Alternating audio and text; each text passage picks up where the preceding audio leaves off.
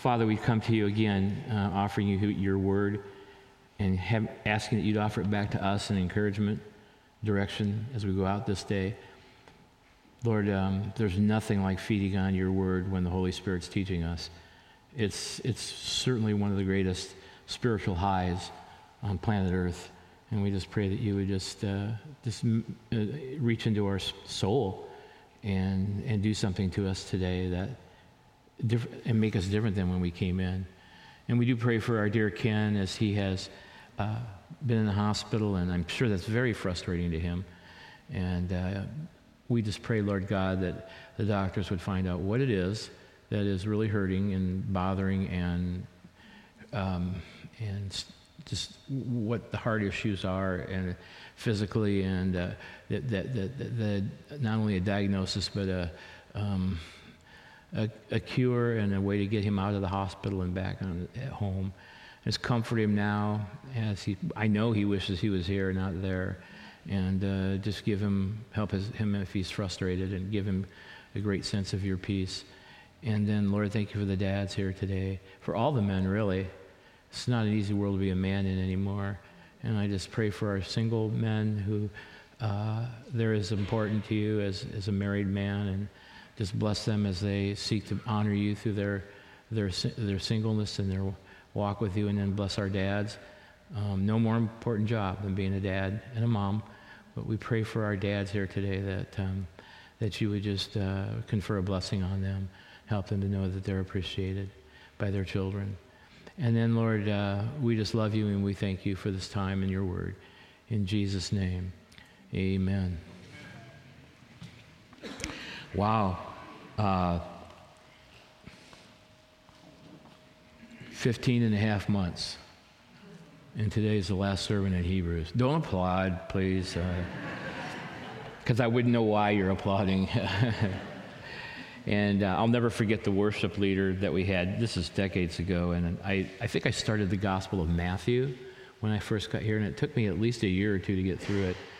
And when we were in our last uh, um, message, uh, she said at her, at her prayer after the offertory and before I came up, she said, um, Dear Lord, thank you that we've been able to endure the series on Matthew as Pastor. And I, I don't know how that. Anyway, um, I've had a blast. I've learned so much, and uh, and I didn't want to skip the uh, postlude. Um, after that beautiful benediction that the writer gives us, there's just a little bit more that he wants to say to us um, in 13, 22 through 25. And he says, Brothers, I urge you to bear with my word of exhortation for I have written you only a short letter. I want you to know that our brother Timothy has been released. If he arrives soon, I will come with him to see you. Greet all your leaders and all God's people. Those from Italy send you their greetings. Grace be with you all. That's a P.S., biblical P.S. And uh, I know that, have you ever written a letter and, uh, and forgotten something or wanted to add something and you did a P.S.? Oh, I'm sorry. A letter is a piece of paper that you write stuff to other people. And when that letter is full, you fold it into a size of what's called an envelope. And then you put it in the envelope and you go uh, on this piece of gummy stuff on the inside flap of the top of this thing called an envelope and you push on it and it sticks so your letter is safe. And then you put this little thing called a stamp on it.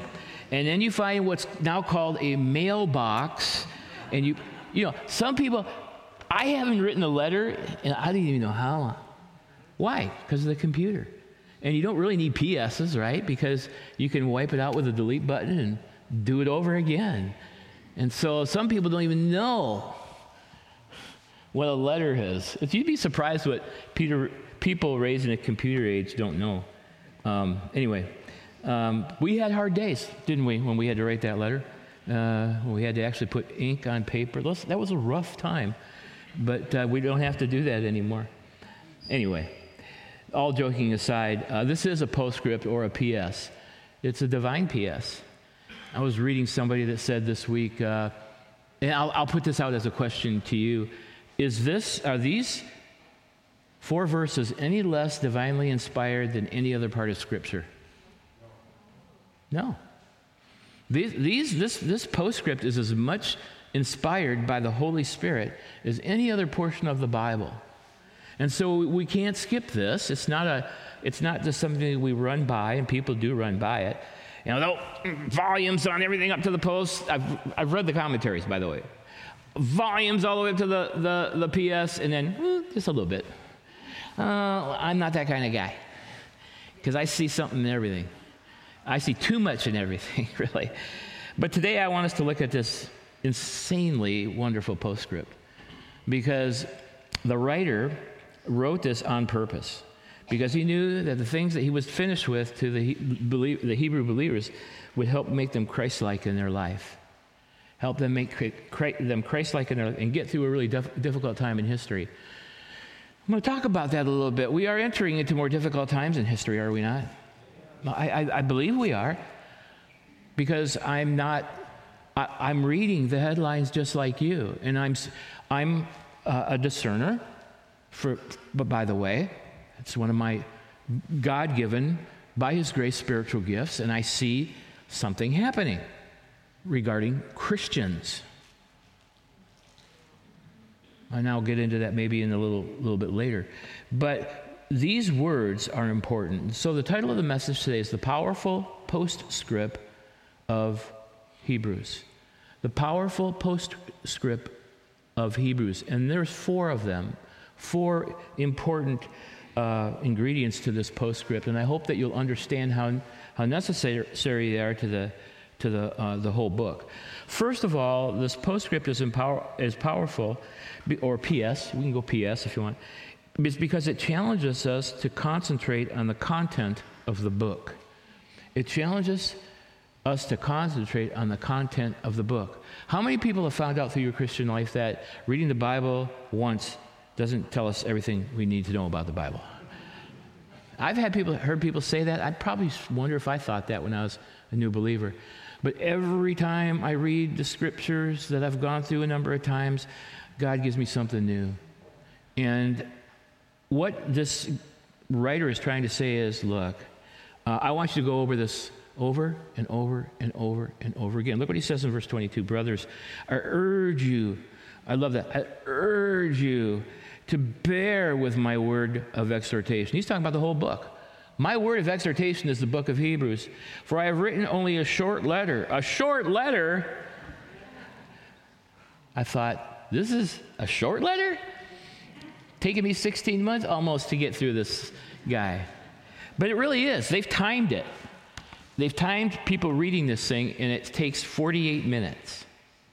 That's kind of short for, relatively speaking, but it's not short in depth. And he's saying, would you do, would you do something?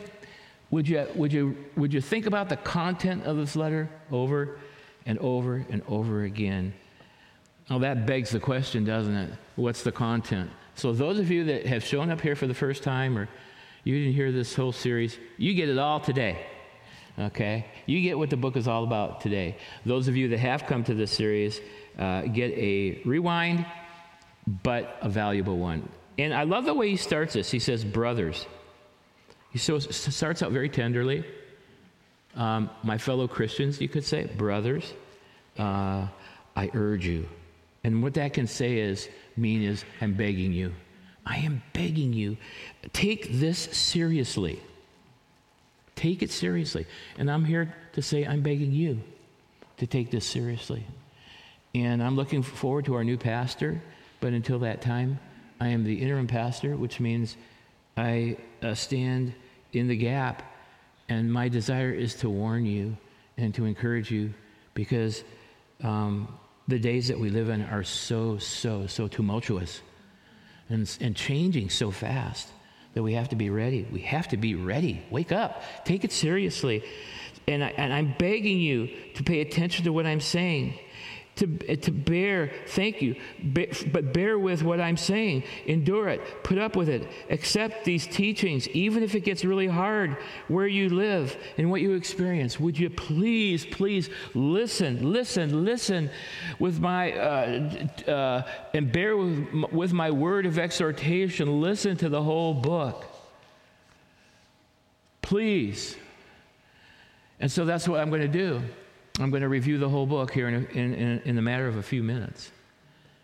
And I want you to listen to what he's, because I know, I know the high points of this book. I know the crests of the waves that this book has because I've been studying it now for a year and a half.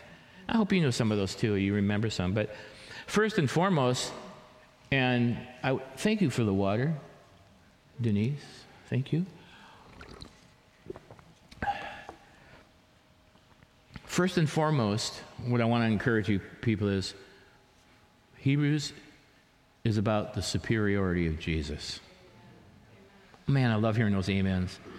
I did, don't laugh, because some people were here yesterday. I did a memorial service yesterday, and I forgot that that wasn't this congregation.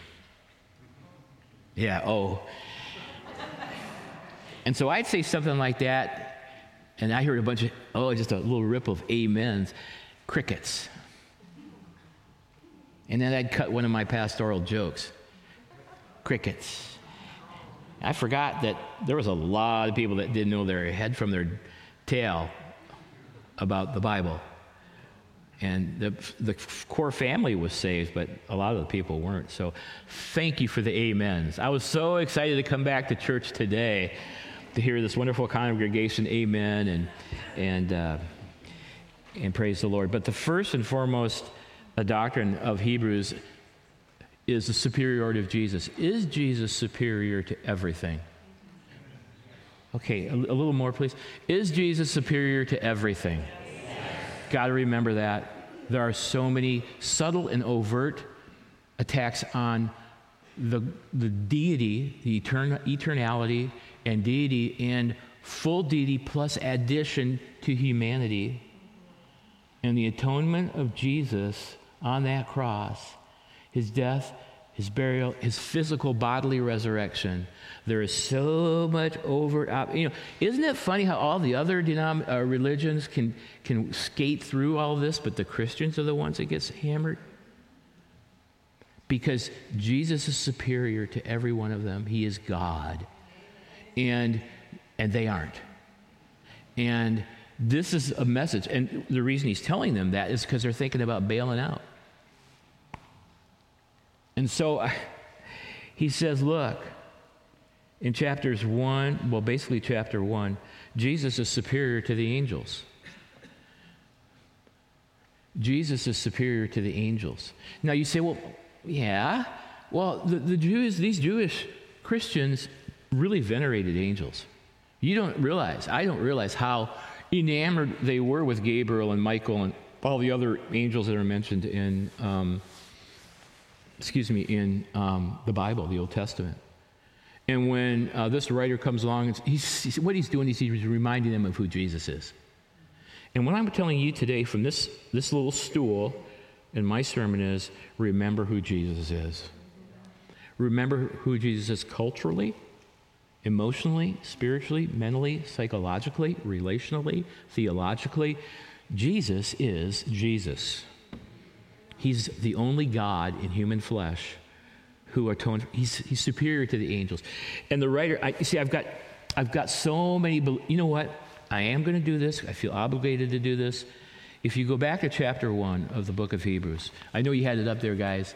Go back to chapter one. I feel so sorry for the verse people back there because I gave them like 1,700 verses for this Sunday, which I'm probably not going to use hardly any of. Um, but anyway, they're doing good. I, I, I, want you to listen to this. This, this, is, this. this shakes me in my boots, right? And I don't even wear boots. That's how much it shakes me. In the past, God spoke to our forefathers through the prophets. And many times, this is uh, 1 1 chapter 1 1, and in various ways. But in these days he has spoken to us by his Son, who he appointed heir of all things, and through whom he made the universe. The Son is the radiance of God's glory and the exact representation of his being. The, the invisible, the, the visible representation of the invisible God. My lo- glory be to Jesus. Glory be to Jesus.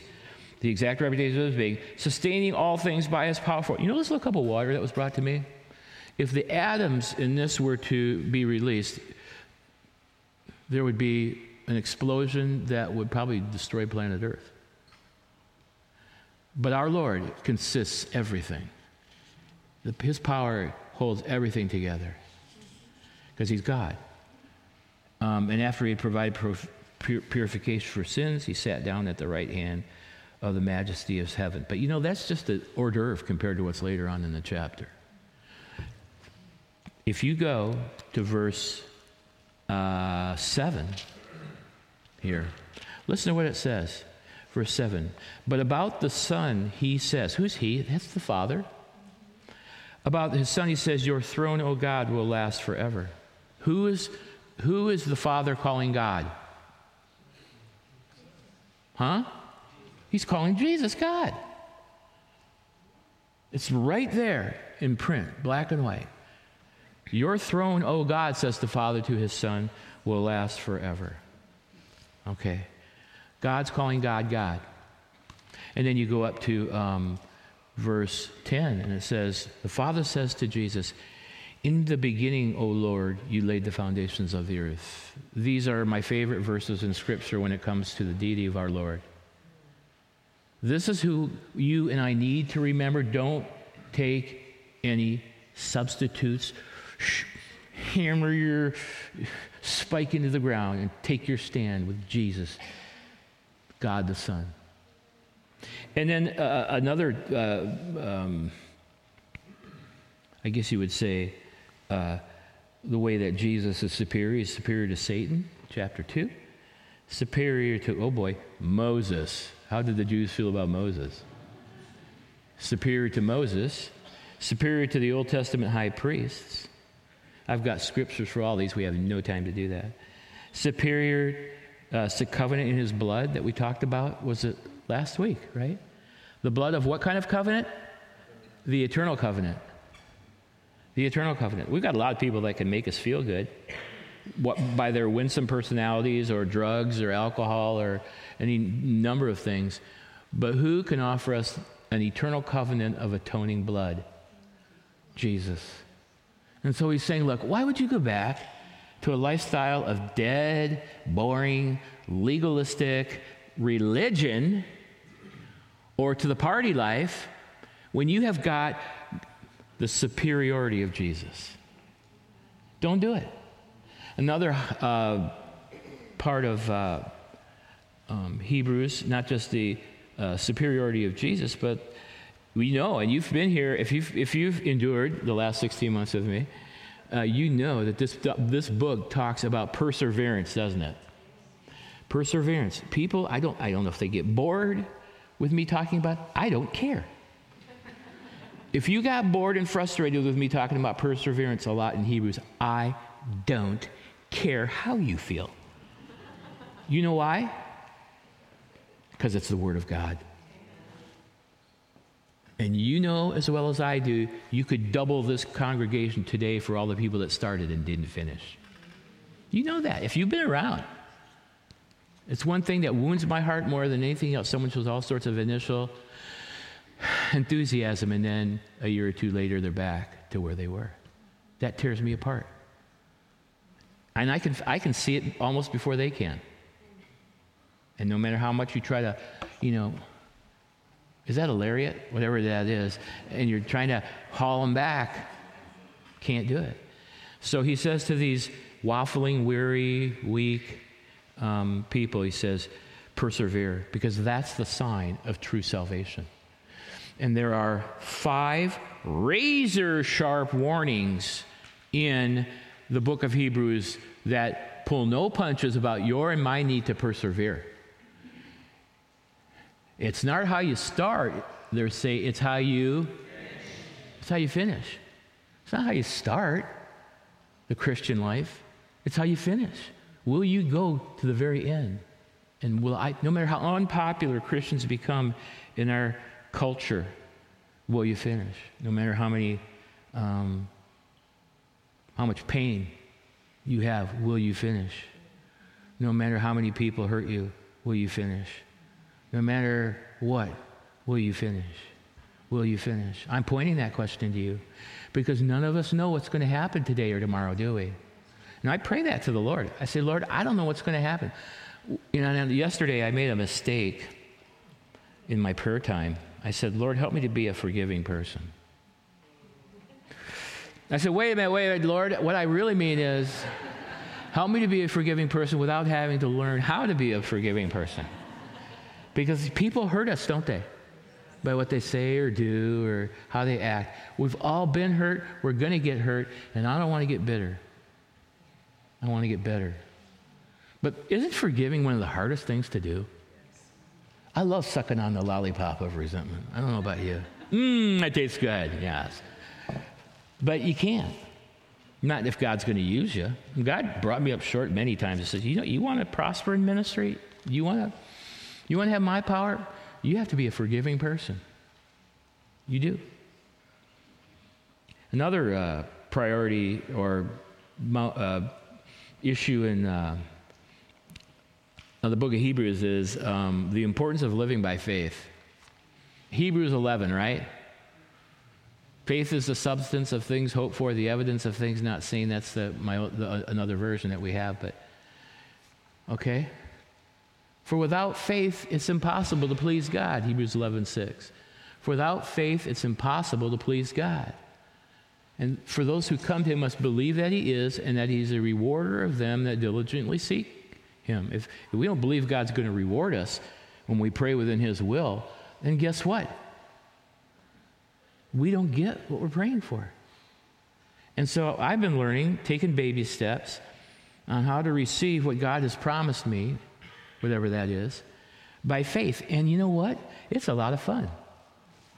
You say, fun? It's not the Christian life. Christian life is not fun. It's, it's, it's, it, is it really fun, Mitch? Yes, it's very fun when we fall into living by faith because God swoops in and takes care of things for us.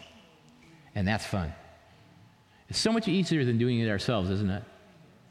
Did I want to warn you? I've warned you before. Don't try to live the Christian life. Don't even try. It's impossible. Let Christ live it for you. That's my vision for as long as I'm still here is that people at Cedar Home would be letting Christ do the work. And that other people that come into Cedar Home smell that aroma and go, yeah, baby, I like this. Man, when you have a church that's filled with, with grace like that, you are successful. Anyway, um,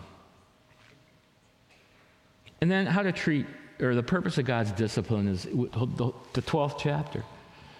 Hebrews tells us what discipline is for to make us all we're meant to be. Moms and dads, don't raise your hand unless you want to. You discipline your children if you love them, right? It says it right in Hebrews 12. Well, guess what? Your children are going to turn out better because you did discipline them.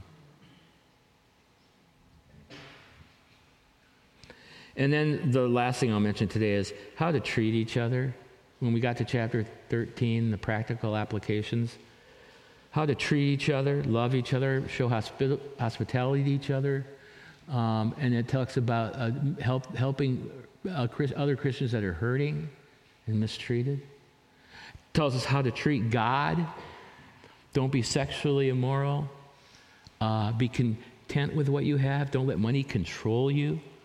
It's not wrong to have money, but it's wrong for money to have you.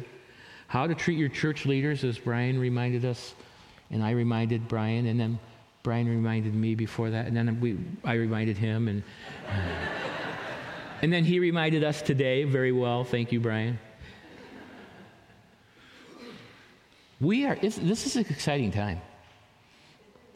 And some people say, oh, we went through COVID and this and that and the other thing. You know what? I don't even, I don't even look at it that way anymore. I look at, we are, we are at a new start.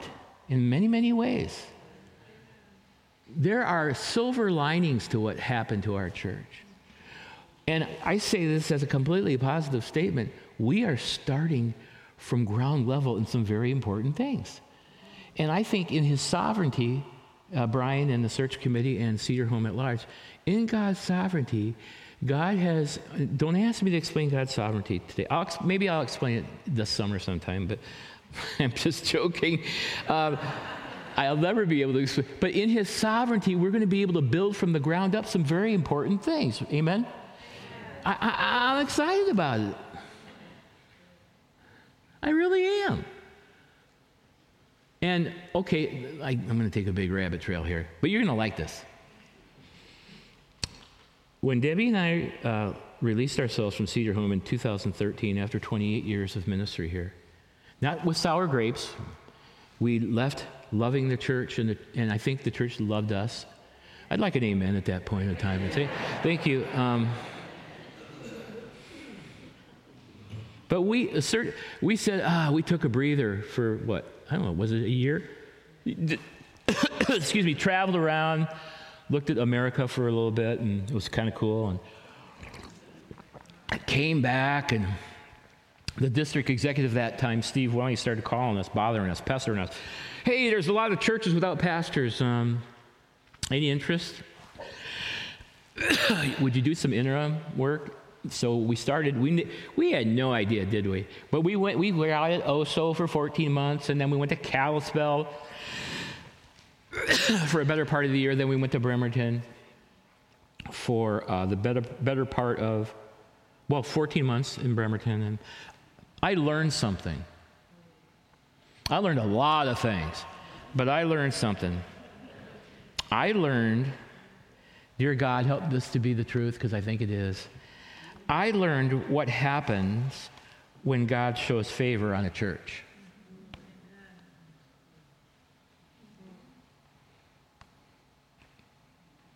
Almost want to cry. You know why I, want, why I almost want to cry? Because I've seen some of those things happening here and you don't even know what they are. Oh, well, maybe you do. Maybe you're, but I'm, I'm, I'm, I'm cautiously thrilled with, what's God, with what God is doing in the background. How I've seen him move in ways that, that favor, that brings uh, what I think is favor is on this body. Have we made mistakes? Have we have, have, have, has every church made mistakes the last two or, one or two years? Amen. Have we, have, are we fallible? Are we mortal? Mm-hmm. It got quiet all of a sudden when I said that. yes, we're fallible and mortal, but does, it's like Brian said, doesn't God love our church? Doesn't he have a mission for us? I too am just. Uh, as we drive around, every time we've gone on an inner and we come back, says, what happened? What happened to the cows? They're in those houses that were built there, you know. I'm getting way off topic, and I only have an hour to go, so I better hurry on. Anyway, these are the things that he wants us to remember the superiority of Jesus the priority of perseverance, the importance of living by faith, the purpose of God's discipline, and how to treat each other and ourselves and God and church leaders. And he says, Don't forget this word of exhortation. I urge you, please remember it, take it seriously. And I'm saying the same thing because we're done today with Hebrews. Second thing here is what uh, Hebrews teaches us, and I've already mentioned it, so I won't go into de- major detail, but it teaches us to persevere through problems and persecutions. Perseverance, as I've men- already mentioned, is huge here. Perseverance is the main sign of a Christian. Oh, you thought, and you think there's all, way, all sorts of ways to tell if a person is a Christian, and there are. They hunger for the word. They, they love their fellow brethren in Christ. Um, They, you know, they, lo- they love to be in fellowship. Uh, there's a conviction for sin. There's a, there's, a, there's a little bit. But perseverance, in my opinion, is the greatest sign that someone's truly a believer. You say, How will I know if you persevere? Do I get, am I saved? Um, or does perseverance save me? No. Does it prove I'm saved? Yes. And please don't ask me about that anymore. Okay, just just understand it. No, you can't. But um, he mentions Timothy here, doesn't he? Isn't that interesting? Verse 13, or verse, excuse me, verse 23. I want you to know that our brother Timothy has been released. If he arrives soon, I will come with him to see you. Why does he mention Timothy? If you remember 2 Timothy chapter 1, he said the scaredy cat Timothy, God has not given us a spirit of fear, but love, power, and a sound mind. Timothy was a scared. He was a scared guy, scared young guy. And uh, he knew what it was going to cost to be an evangelist or just a believer. But when you, uh, Paul, uh, Paul, the writer to the Hebrews, and this is a very Pauline thing to say here, but when, when the writer of uh, the Hebrews says, I want you to know that our brother Timothy has been released, what was he released from? Huh? Prison.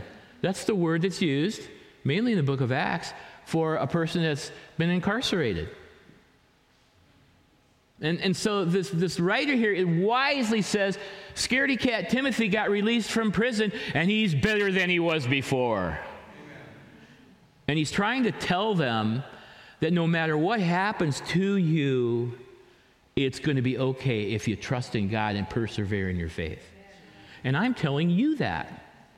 No matter how unpopular in our crazy um, culture we become, we're safe because we're going to be, we're going to glory.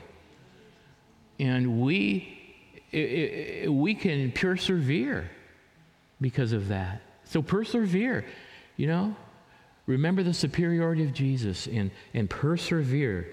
The dropout rate is, is sad. They're called apostates, and they will be judged uh, by God as much as any other un- unbeliever. So persevere to the end. It's a sign of genuine salvation. And you want to read the warnings, there are six, five of them, and they, they are very uh, razor sharp because he, he's pulling for them. And then the third thing, there are four. The third thing is important to us too. It tells us take the whole content of the, content of the book and remember them, persevere, and then I didn't know any other way to say this. It's kind of goofy. But then the book tells us don't just say hi, but say, How are you? Don't say hi, say, How are you? I, I, you can do it either one of two ways. How are you? Or how are you? So let's look at, see, oh boy, I want, I want to see you put a rabbit out of your head on this one. Okay, well, look what it says here. Greet all your leaders and all God's people. Those from Italy send you their greetings. Now, greet there in all, in, in terms of a proper linguistic uh, ter, uh, uh, terms, is mentioned three times. Greet. And when we are told in the Bible to greet one another, right? What do we think? A handshake, right? Hi, how, how you doing? Good. Okay, talk to you later. I've gotten into the habit of doing that. Hi, how are you? Good. Then I say, second paragraph. Well, our house burnt down, our dog ran away, the car gave up its ghost, uh, I quit, uh, I was fired from my job, and I have a terrible case of shingles. Okay. Second paragraph, please. You know what? Now, first of all, greeting is what our greeters do. And by the way, I've done a study, personal study worldwide, of all the churches in the world, and we have got the best greeters in the whole world.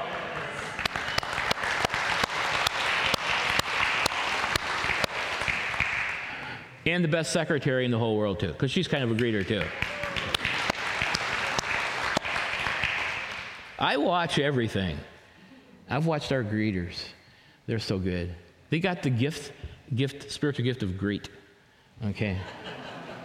and that's important, but they can't they can't do too much on an in-depth basis because people are coming in. But you can.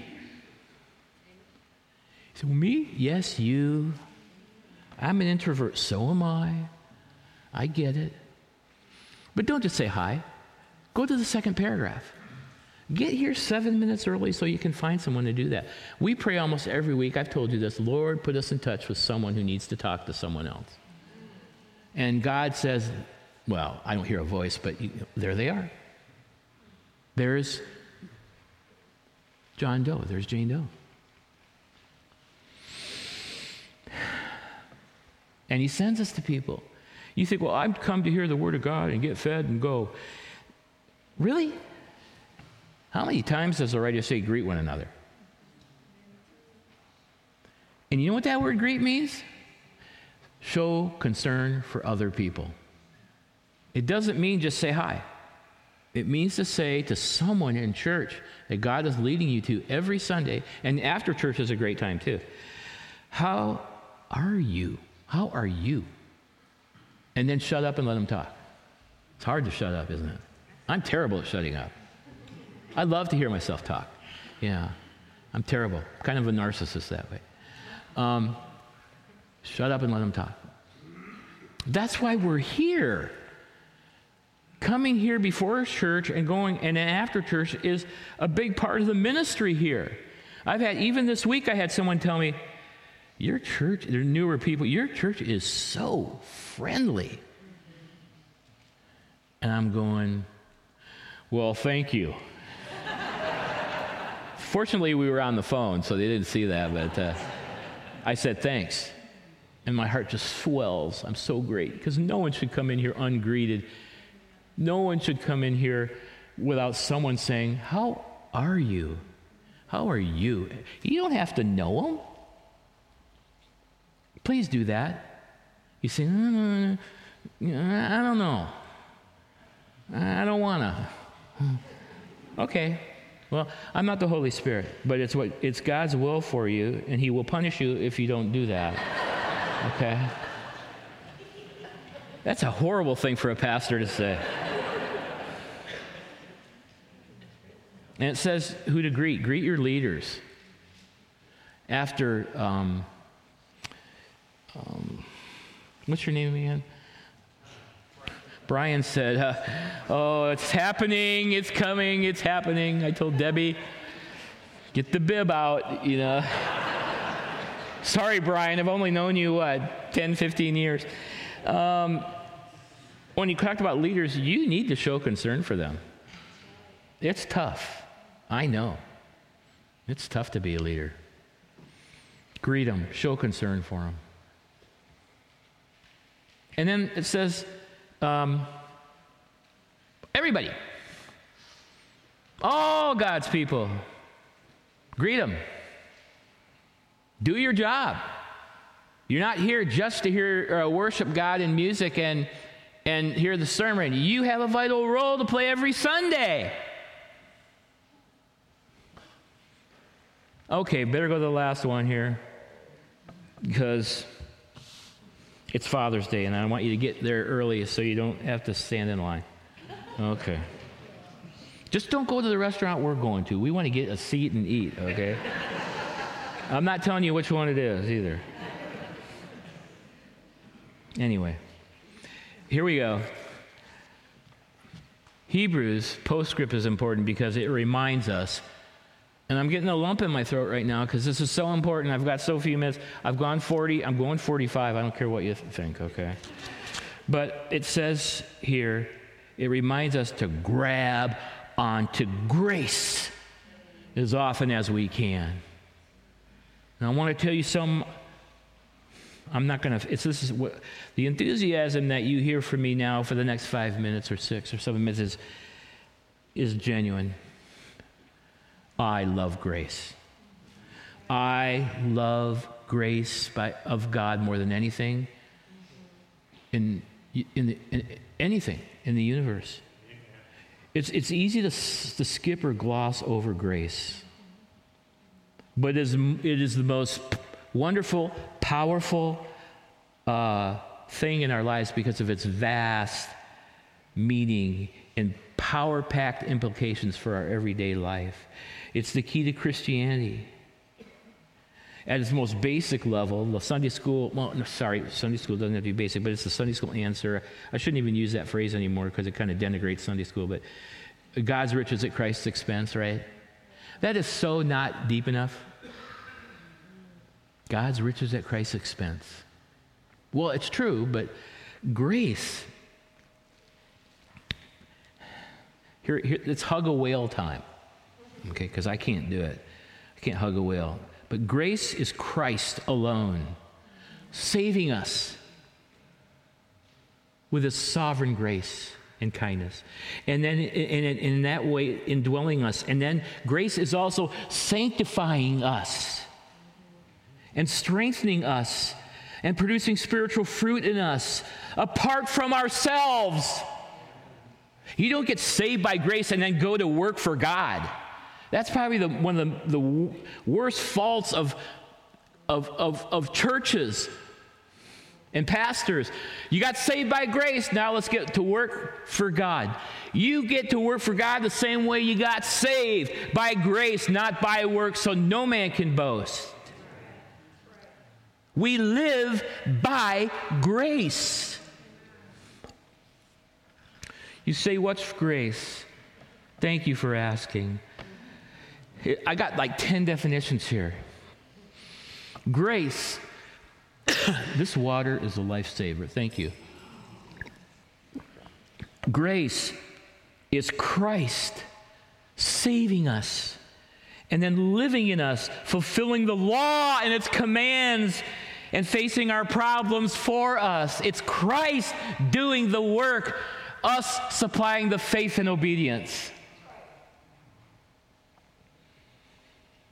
I'm going to go to, to some other people. I love this one here. I don't even know who did it. I think a, a guy by the name of David, name of David Austin.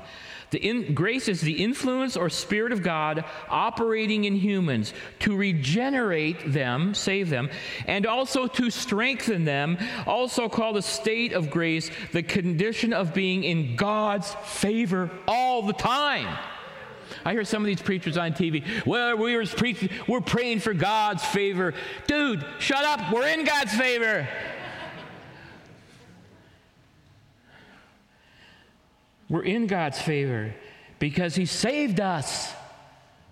And He applied Christ's blood and His righteousness to us when He saved us, saved and regenerated us. And now He works in, for, and through us by the power of His Holy Spirit. This is a good one. And then I'm going to go to Scripture and then I will end the message, I promise.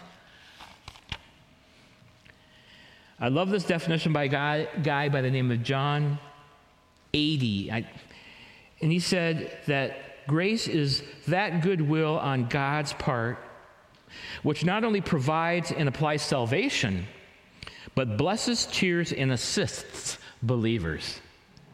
It's all of Christ dwelling in us. And, uh, and He's all that we need to live the Christian life. You with me? All of Christ dwelling in us when we were saved, applying all of God's forgiveness and all of God's righteousness in us, and then empowering us to live the Christian life by faith. Faith can be tough sometimes, can't it? But it's by faith. Now, the, the last and grandest scripture that I want to share with you is 2 Timothy 1 uh, 10 through uh, uh, 8 through 11. You got that for me? That's one I really want up there. 2 Timothy, what? Yes. Listen to 2 Timothy 1. Uh, and verse 7 for, and through 11. For God did not give us a spirit of fear. I'm quoting in my own version, but of love, power, and of a sound mind. Now, I'll go back to this version. So do not be ashamed to testify about our Lord or ashamed of me as prisoner, but join with me in suffering for the gospel by the power of God who has saved us and called us to a holy life. What comes first? Salvation, then the holy life. Not because of anything we have done, but because of his own purpose and grace. And this grace was given to us in Christ Jesus from the beginning of time. Chew on that before lunch today. But has now been revealed through the appearing of our Savior, Christ Jesus, who destroyed death and has brought life and immortality to light through the gospel. And Deb and I were chatting yesterday, and I said, I said, Debbie, God regenerated me through the grace of Jesus Christ before the beginning of time. Even when he knew all the crap and crud and dirt and scum that I would think of in my own mind and do with my own hands, mouth, feet, eyes, and body. I thought, God, before you already knew what I was going to do, and you still saved me? You are faultless before God and have all you need to live. And I need to live a life of godliness through grace. And I feel so inadequate here but about explaining that. But are you does that does this not bless you? And because of God's okay, hey, that wasn't very good.